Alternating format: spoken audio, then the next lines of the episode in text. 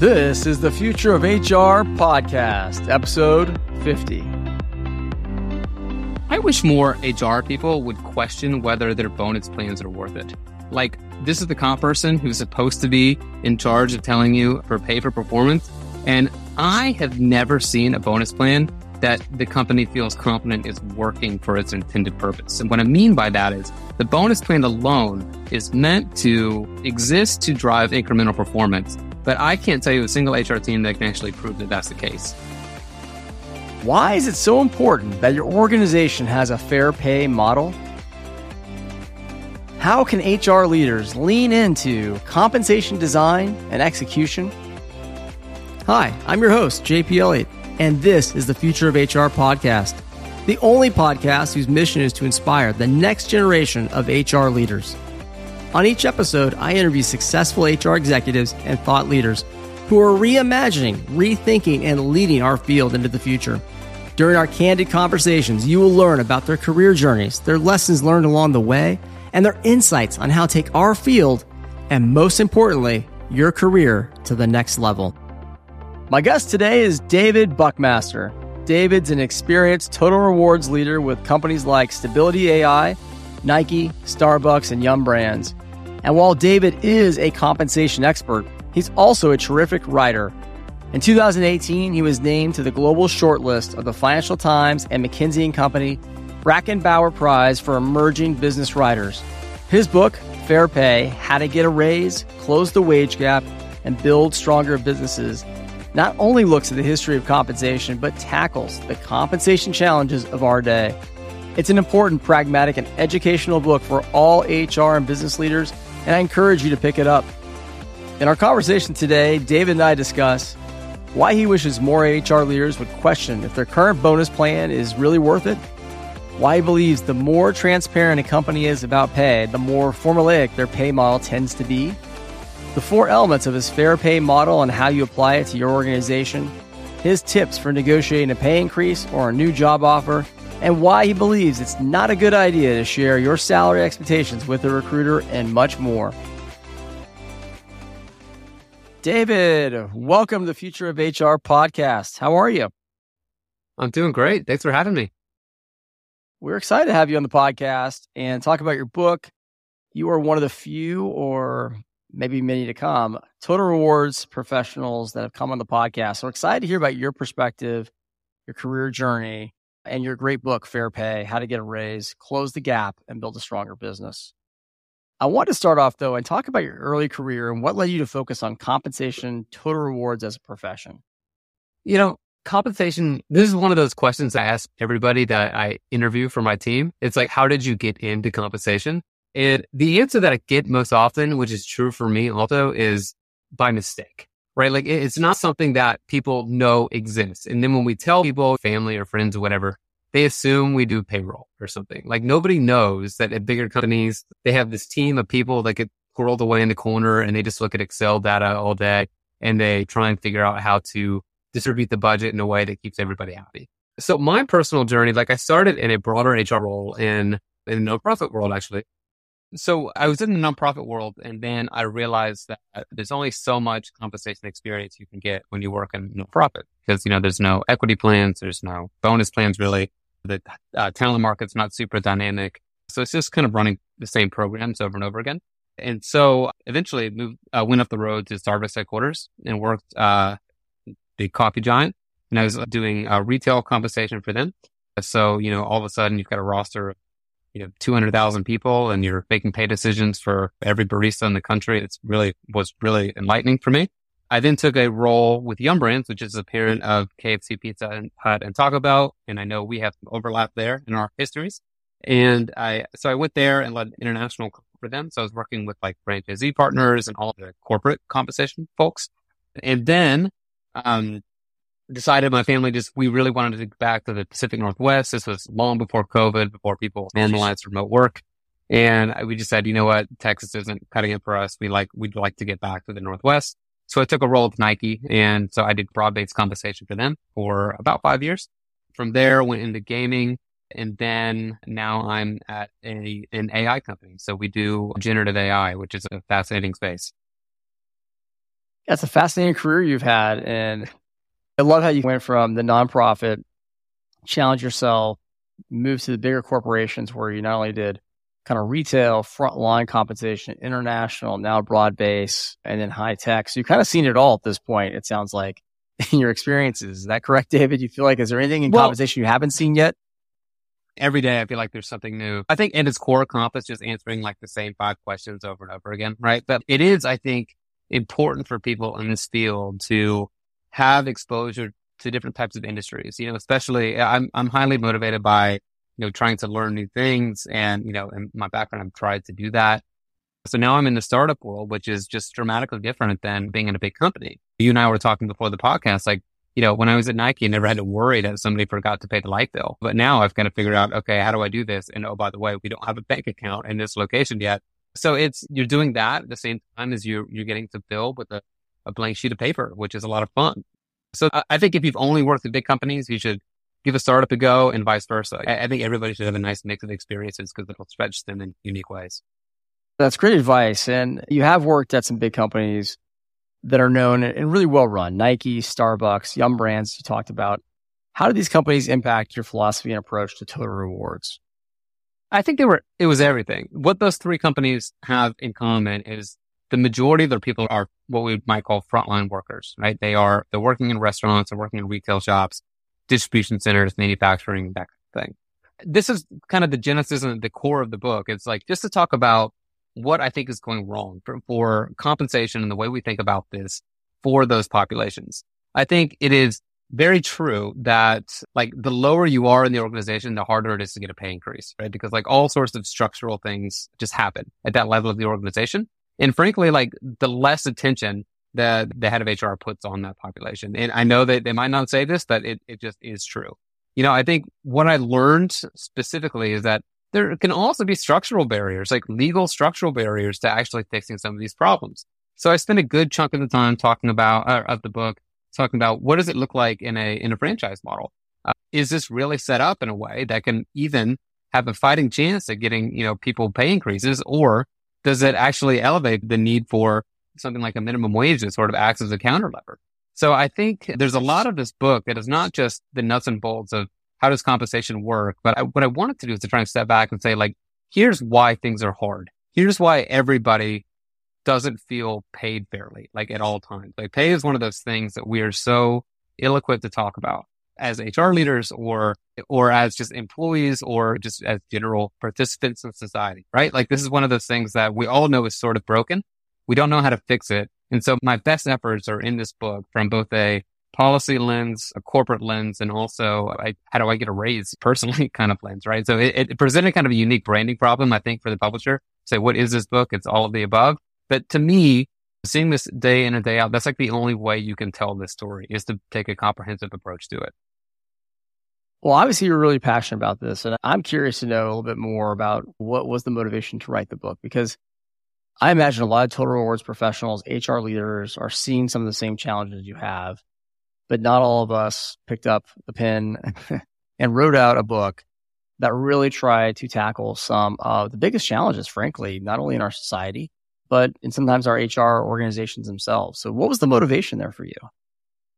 For me, I love writing. Like I always have. I've loved writing, like, like going sort of deep into my early adult years. Like I would write book reviews and short articles for magazines and that kind of thing.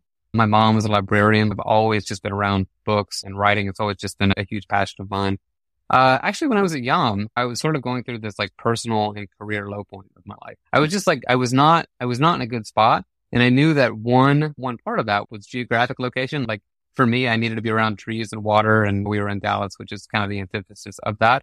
And, but what I knew would sort of get me, I guess, whole again is just getting back into my hobbies and writing and taking a back seat. I remember speaking with the chief people officer of one of the brands that like he had found out that I'd written for this, like this humor publication called McSweeney's, which is like, it's like really hard to get something published in McSweeney's. So I was super proud of it. And he sort of looked at me and just like, you know, what, what the heck are you doing with your life? Why aren't you writing? And so, you know, took, ended up taking the job with Nike, fixed the geographic problem, started writing again, submitted a, a proposal to this prize called the Bracken Bower Prize, which is put on by McKinsey and the Financial Times. Was fortunate to get sort, globally shortlisted for that, and that led to an agency agreement and then a, a book deal with with HarperCollins. I mean, the whole thing was incredibly surreal because I'm sort I'm sort of doing this like in the reverse order. You know, I think a lot of people they will um you know they'll have a really awesome career and then at the end of it they'll sort of capstone it with a here's what I learned, you know, and then they'll sort of go into the give back phase of their career.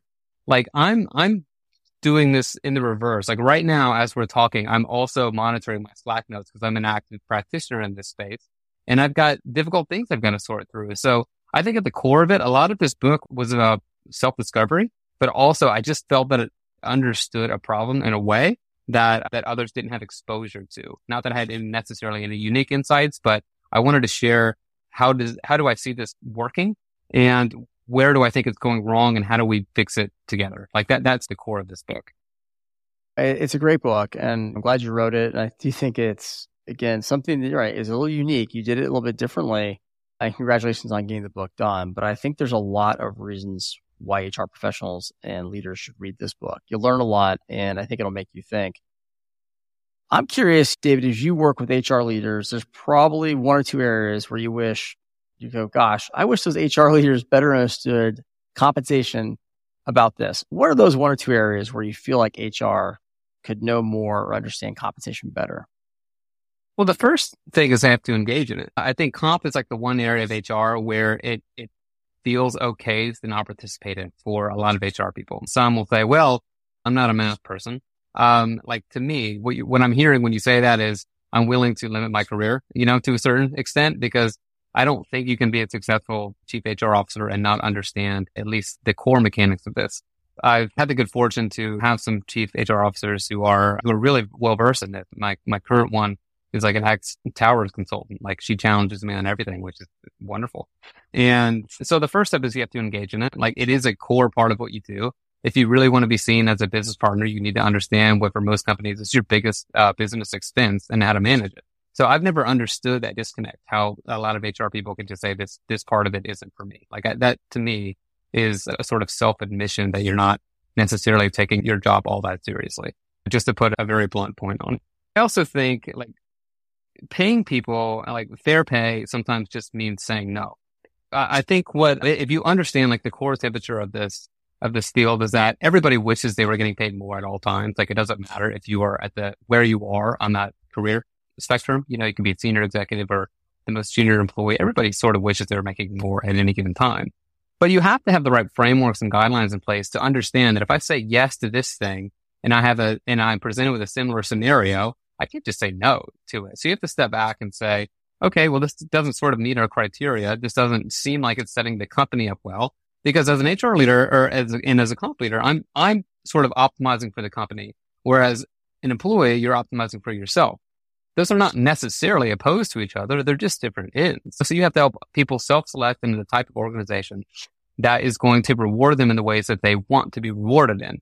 But you've got to tell that story all the way through. And sometimes people are just going to ask for unreasonable things, and you have to be willing to just say no sometimes. So I would say those are th- those are two, and I might add a bonus one in here because I might as well give a very controversial opinion on this. And I think a lot of comp people will disagree with me on this too. I wish more HR people would question whether their bonus plans are worth it. Like this is the comp person who's supposed to be in charge of telling you for pay for performance. And I have never seen a bonus plan that the company feels confident is working for its intended purpose. And what I mean by that is the bonus plan alone is meant to um, and what I mean by that is like a cash bonus plan that you might get once a year, once a quarter based on performance, right? What it's supposed to do is exist to drive incremental performance. But I can't tell you a single HR team that can actually prove that that's the case. Like, did that, and like conceptually, sure, like it, it, makes sense on paper, right? But was it really the performance plan or was it, hey, you had a great product, you had a, uh, you know, the good fortune, you had people who just work really hard intrinsically? I'm not really sure it's serving you that well. So if you can get away with not having bonus plans and just paying a little bit more in cash or equity or whatever, I think you are going to save yourself a lot of heartbreak and a lot of difficult conversations throughout the year.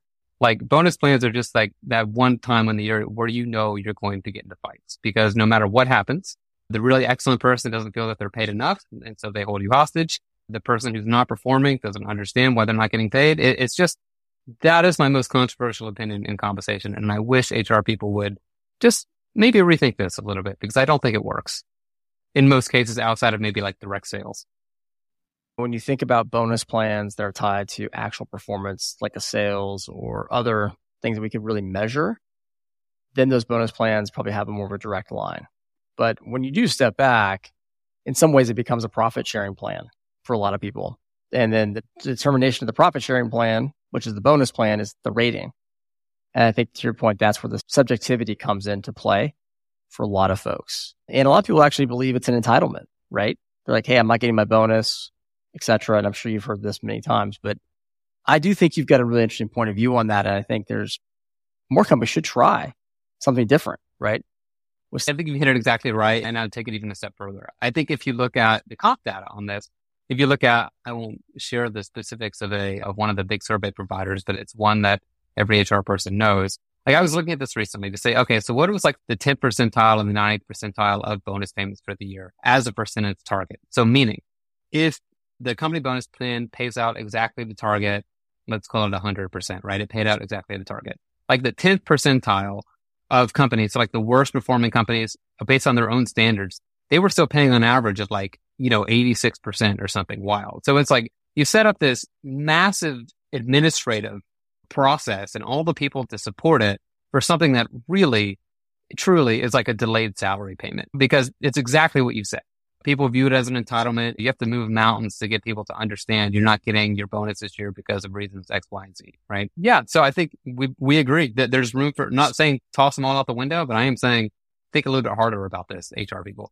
Well, double clicking a little bit there, David, I think the other piece people have is differentiation, right? So we get to the end of year and we're like, we want to make sure that our top performers, our high potentials are going to be rewarded and we give them 10% more than an average performer you know, we're afraid to have a real big differentiation spread, right?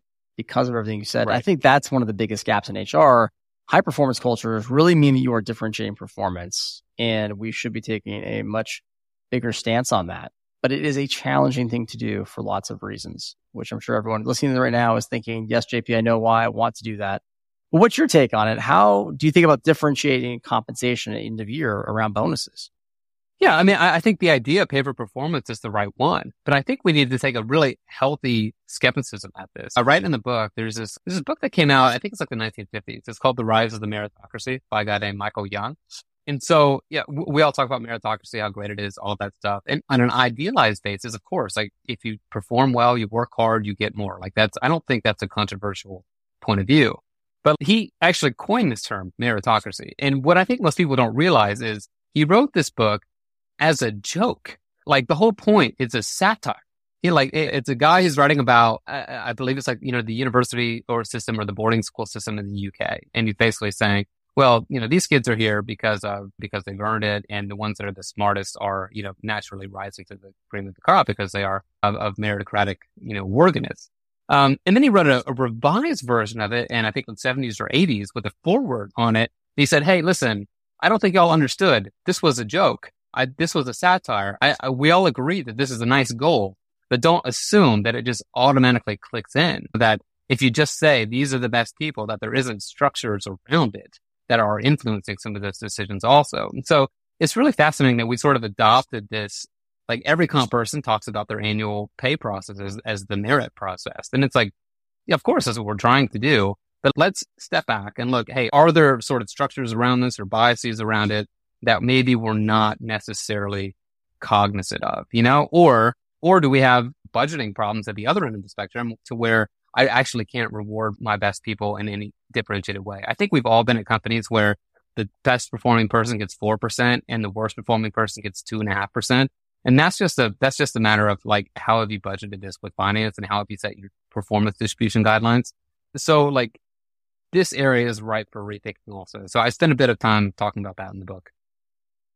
That's fascinating, that concept around meritocracy. I'll have to look that up.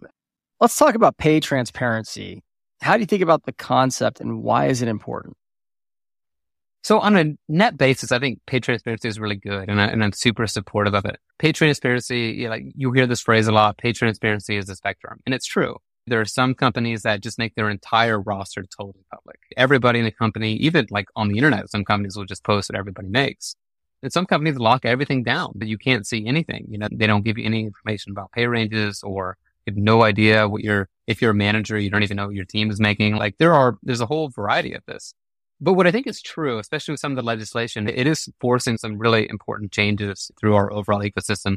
I'm broadly a support of being open on some of these things, but what companies also tend to realize is that the more open they get, the more formulaic their pay model tends to need to become, right? Because people will start pressing on these exact issues we've just talked about. It's like, okay, so why is Susie making more than Jill? Tell me again. Maybe her manager is just easier on the grading scale than the other one, or, or we've made a false assessment of someone's past experience. And so therefore we've, you know, put them high in the pay range as, as a result. But really, even though they were a big company X, they weren't really doing anything material there. And so because of that, companies will just basically say, okay, we're going to be transparent, but we're going to also replace our ability for nuance and for paying for performance or any, have any sort of discretion. We're going to replace that with a formula. And for some companies, that's going to work great. But like, there's always going to be, uh, you know, that 5% of your people who are truly unique that sort of break the mold and are going to be really hard to fit into that, into that box. And so I would sort of not necessarily caution against going all the way there, all the way there, but just to know your to what trade sorts of trade offs you're making as you walk in. I think a lot of this legislation is actually quite good. I think it's helpful to have people self-select into, into the types of jobs that are going to pay them and the ways that they should be compensated. Yeah, and I also think it's really mirroring how we're talking about it in society, right? I think generations today coming up are more comfortable talking about their compensation and I think it's pushing organizations to be much more transparent about their compensation philosophy and their pay philosophy and how that links to performance. And I think the best organizations are doing that. But what's your perspective on how that sort of shifts the internal dialogue with team members in that organization? I'm not going to say the history of comp because I don't necessarily know it. And I, you know, I'm in my late 30s now, so I haven't exactly been doing this forever.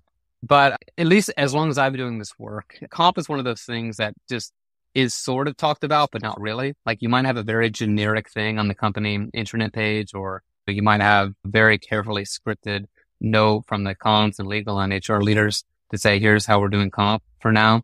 But the reality of how comp is working now is that people are just far more open about it. My daughter won't let me on TikTok, so I'm on Reels, so I see all the cool things like two weeks late. And, and so, um, but like I, I, sort of started getting these feeds about people who would just sort of walk up to random people on the, on the street and say, Hey, how much money do you make? What are you doing? How much money do you make? How'd you get there? And so like I'm fascinated by this stuff because like the, the sort of up and coming generation is just like, no, you're not, we're not, we're not going to allow you to just be totally secret about this. So I think companies are, are some are being forced to respond. Some are doing it on a more active basis. And I think overall that's good. I think we should be held accountable. Like I think ultimately companies should have to compete for employees, you know, in the same way they have to compete for customers. Uh, and so I don't, I don't really understand how it serves anybody for that sort of power balance to be entirely shifted to the employee. Because if you're, I'm sorry, to the employer, because if the employee is like looking over their shoulder at all times and not trusting you, like they're probably not going to be doing their best work for you either. So I think you're not ever going to get everything right on comp. But I think if you are sincere in the way you talk about it, you're willing to own your mistakes and you're wanting to, and people see you as genuinely wanting to do the right thing. Uh, I think that sort of trust that you build over time builds a, like a, a, reservoir of goodwill between you and, and the employee. And I think that ultimately leads to uh, uh, positive retention over time. In your book, you talk about what you call fair pay mix. Tell us more about the concept and how it works. So I studied, um, I was an economics major in, in, college until like my last semester.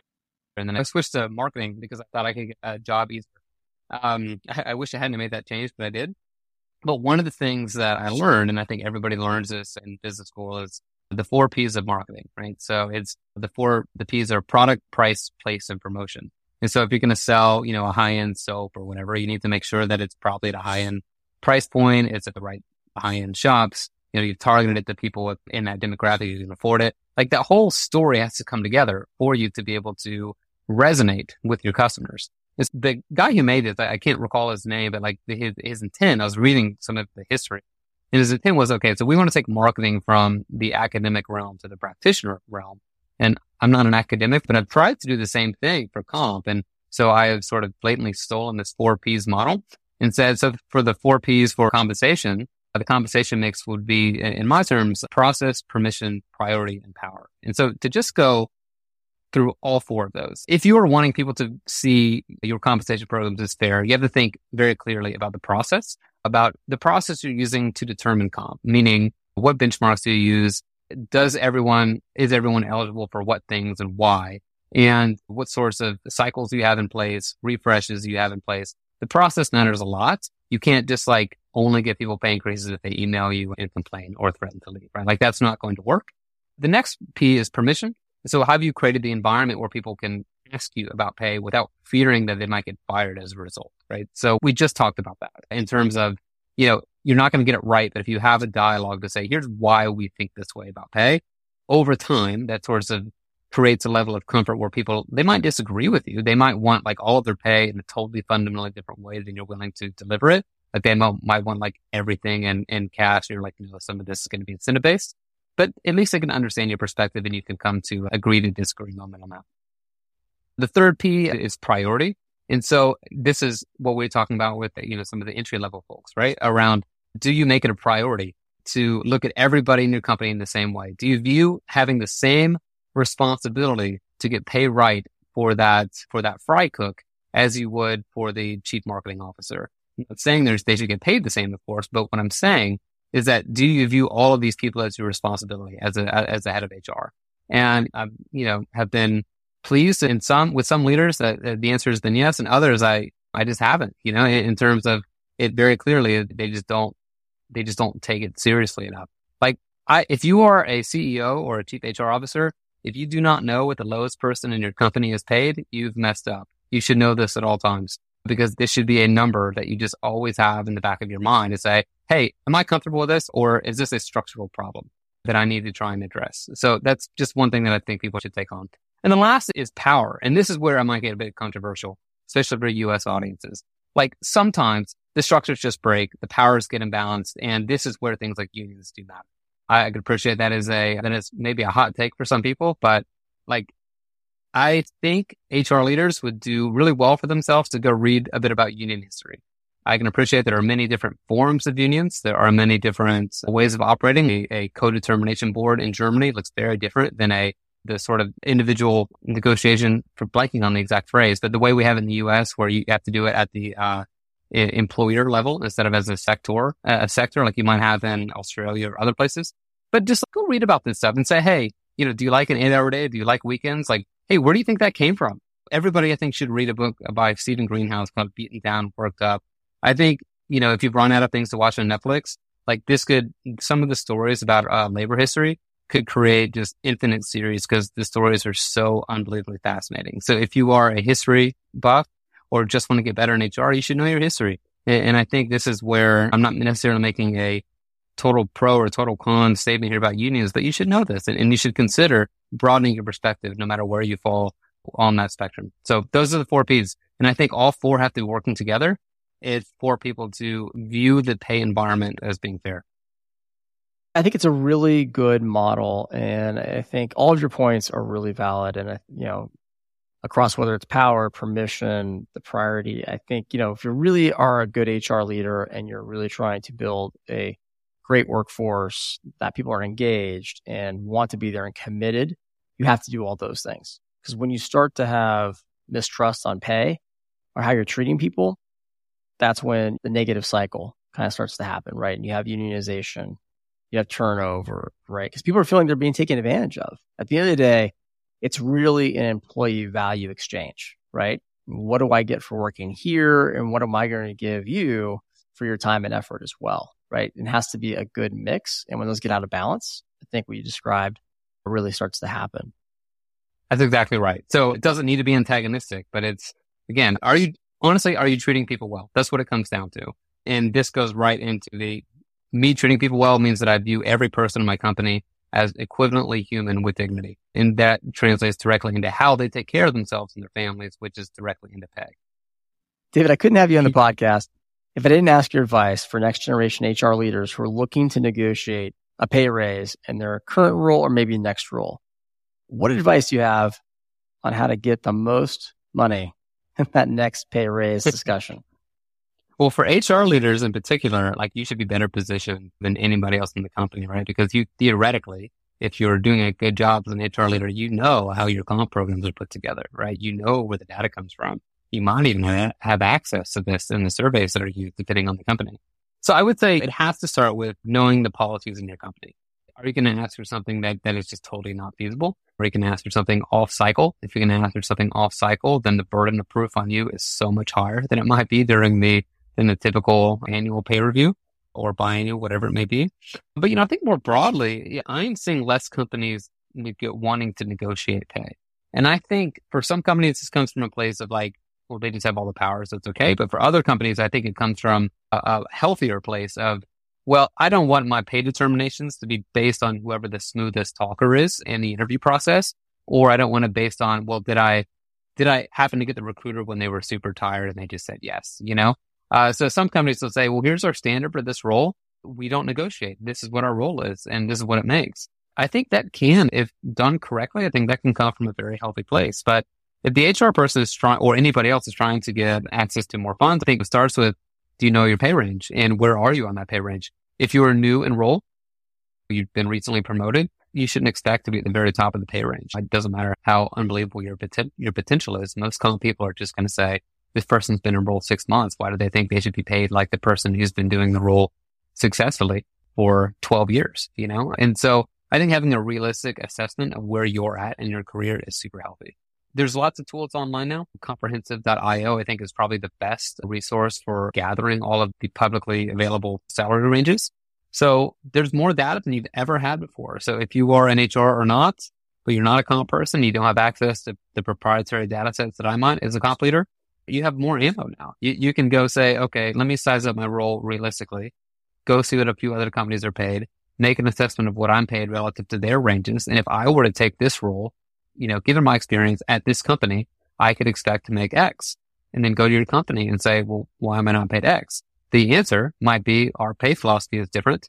And then you might be stuck or you might have to try and take that job at that other company. But I think there's so much more material now where you can frame a much better, a sharper case to getting a pay increase. And that's one of the benefits of the pay transparency work that frankly is keeping people like me much more accountable. Really good advice. What about from a candidate perspective? And what's your advice on how to negotiate when you have received an offer? My advice in this is always try and get as much cash as you can up front. Unless it's a startup and it really matters that you get a percent of equity because it might be worth an incredible amount. But if you're going to a big company, if you're going to a massive company, ask for things that are realistic. If you're at a company that's got 10,000 people, you're not getting custom vacation days. Like their systems just physically can't handle that. Like they're just going to say, no, that's not how we do this. But you might be able to say to, to get a cash sign on, you might be able to go a bit higher in the range. Sign ons typically are tied to something that you walked away from. So like, for example, if you have a bonus coming up in three months, uh, you, if you leave the company, you're going to not have it anymore, you could easily say, Hey, listen, I'm going to walk away from this bonus. Can you honor a, a part of that bonus to get me to jump? I, I, would focus on getting cash for sure. And uh, I still think, I think recruiters all hate comp people for saying this, but it, I believe it's true. It is not a good idea to share your salary expectations with a recruiter. So to be perfectly clear about it, it is the company and the comp person's job to make sure you're paid fairly on the way in. So if I have two people if my pay range goes from, you know, 80,000 to 120,000 and I've got two people for a role and one is, you know, they, they need 110 and the other is currently making 70, like, uh, yeah, I'm going to pay both 100 and I'm going to pay both 110. I'm not going to try and get that person cheaply because I know that if I've lowballed somebody as a good comp pro and I, if I've lowballed somebody, I know that I have a bigger problem that I have to solve later. I haven't solved anything. I've just created a harder problem for myself later so I would much rather get it sorted at, at time of hire. Uh, and so that's why I also think some of these salary history laws are doing important work also. But I would not voluntarily give up your salary expectations. Just say something like, I don't know necessarily what your pay ranges look like. I don't know how you evaluate your new hire standards, what your policies look like, pay range. If you're, uh, if you are really experienced in that particular job, say, I see your pay range. I would expect to be paid toward the top end of that pay range. If that's true, then just go for it. Doesn't matter how big the increase is. But if you've told them that you make 50 and that behind in that pay range is 110, like go get that 110. You know what I mean? Like don't, don't sell yourself short on this because they've said that you can do this job and you believe that you can. So go for that. Go ask for that based on their own standards. You're talking about that, which I think is the common advice is to not do that. Most recruiters will push pretty hard to try to get that information, even though now it's illegal in a lot of states, the last salary expectations. But it also kind of reminds me of what's the worst advice for someone who's a candidate trying to negotiate a job offer. What is that, David, in your mind? Like the worst thing you can do when you're trying to negotiate a higher salary? The worst thing, you know, I've never been asked this question before. So maybe the worst thing is like if you come in with sort of multiple variations of what you would accept, uh, because like if you were saying, Hey, I need all of this customized treatment to me, like you've automatically got a big red flag on you from me. Cause I'm like, okay, so this person isn't only going to ask for something extra special right now. They're going to ask for something every six months. They're the entire time that they're here. And so like if you have a comp philosophy that's working, you've got pay approaches that are working, but it just doesn't resonate with the person, if it's not fitting, like I would probably consider that a warning flag. Uh, that this person's probably not going to last very long in your company because theoretically your comp program should be a self-selection mechanism for the person. They should have enough information to say, I want to work for this place and I'll sort of accept how they think about pay. Doesn't mean that I'm going to accept, you know, a lower number, but like the structure of it or all the customized things, like I think that is going to start raising flags. And because every, think about this, every custom, customization decision is going to require some level of advanced sign off, right? So if I have to go to my chief people officer or CFO and say, Hey, can I do this one really weird thing? They want a loan in addition to their compensation package. And by the way, they want a custom vesting schedule and oh, they want a private office, you know, and they're going to say, are we sure we want to hire this person? So I, would be really hesitant to start asking for a bunch of custom stuff. So again, trying to get some cash up front. You're joining a company because you want to be there for the long term. Go prove yourself, and you can ask for for some of those more custom things later. That's such great advice. I think being really thoughtful about what your one or two asks are that you are yeah. going to want to come back to. Because if you start to be high maintenance to your point in that process, it's a red flag and the deal's not done, right? And I have seen companies walk away saying, you know what, I just don't think this is going to work because you're now showing us how you're going to operate when you're inside the company. David, last question for you. What is one word or phrase that you believe will define the future of HR over the next five to 10 years? I, think HR people have to be good storytellers. And I think the way we tell stories is going to change rapidly with technology. And what I mean by this is you need to know your business. You can't just be seen as a an administrative function that like, you know, enrolls people in various things or runs the learning process or whatever it may be. You need to know the core of your business and how it works and what the mechanics are. The other thing is high EQ. Clearly telling stories is a very emotional, emotive thing. And so knowing the right way to frame the story at the right time is super critical. I would also say clearly data literacy. We talked about this earlier. Some HR people are a little bit scared of data and math and you just can't be. And finally, I think some of the tools are coming and I work for an AI company now, so I get a bit of advanced foresight into what's coming. I would encourage everybody to be big readers. And, and here's what I mean by this. Don't just read business books.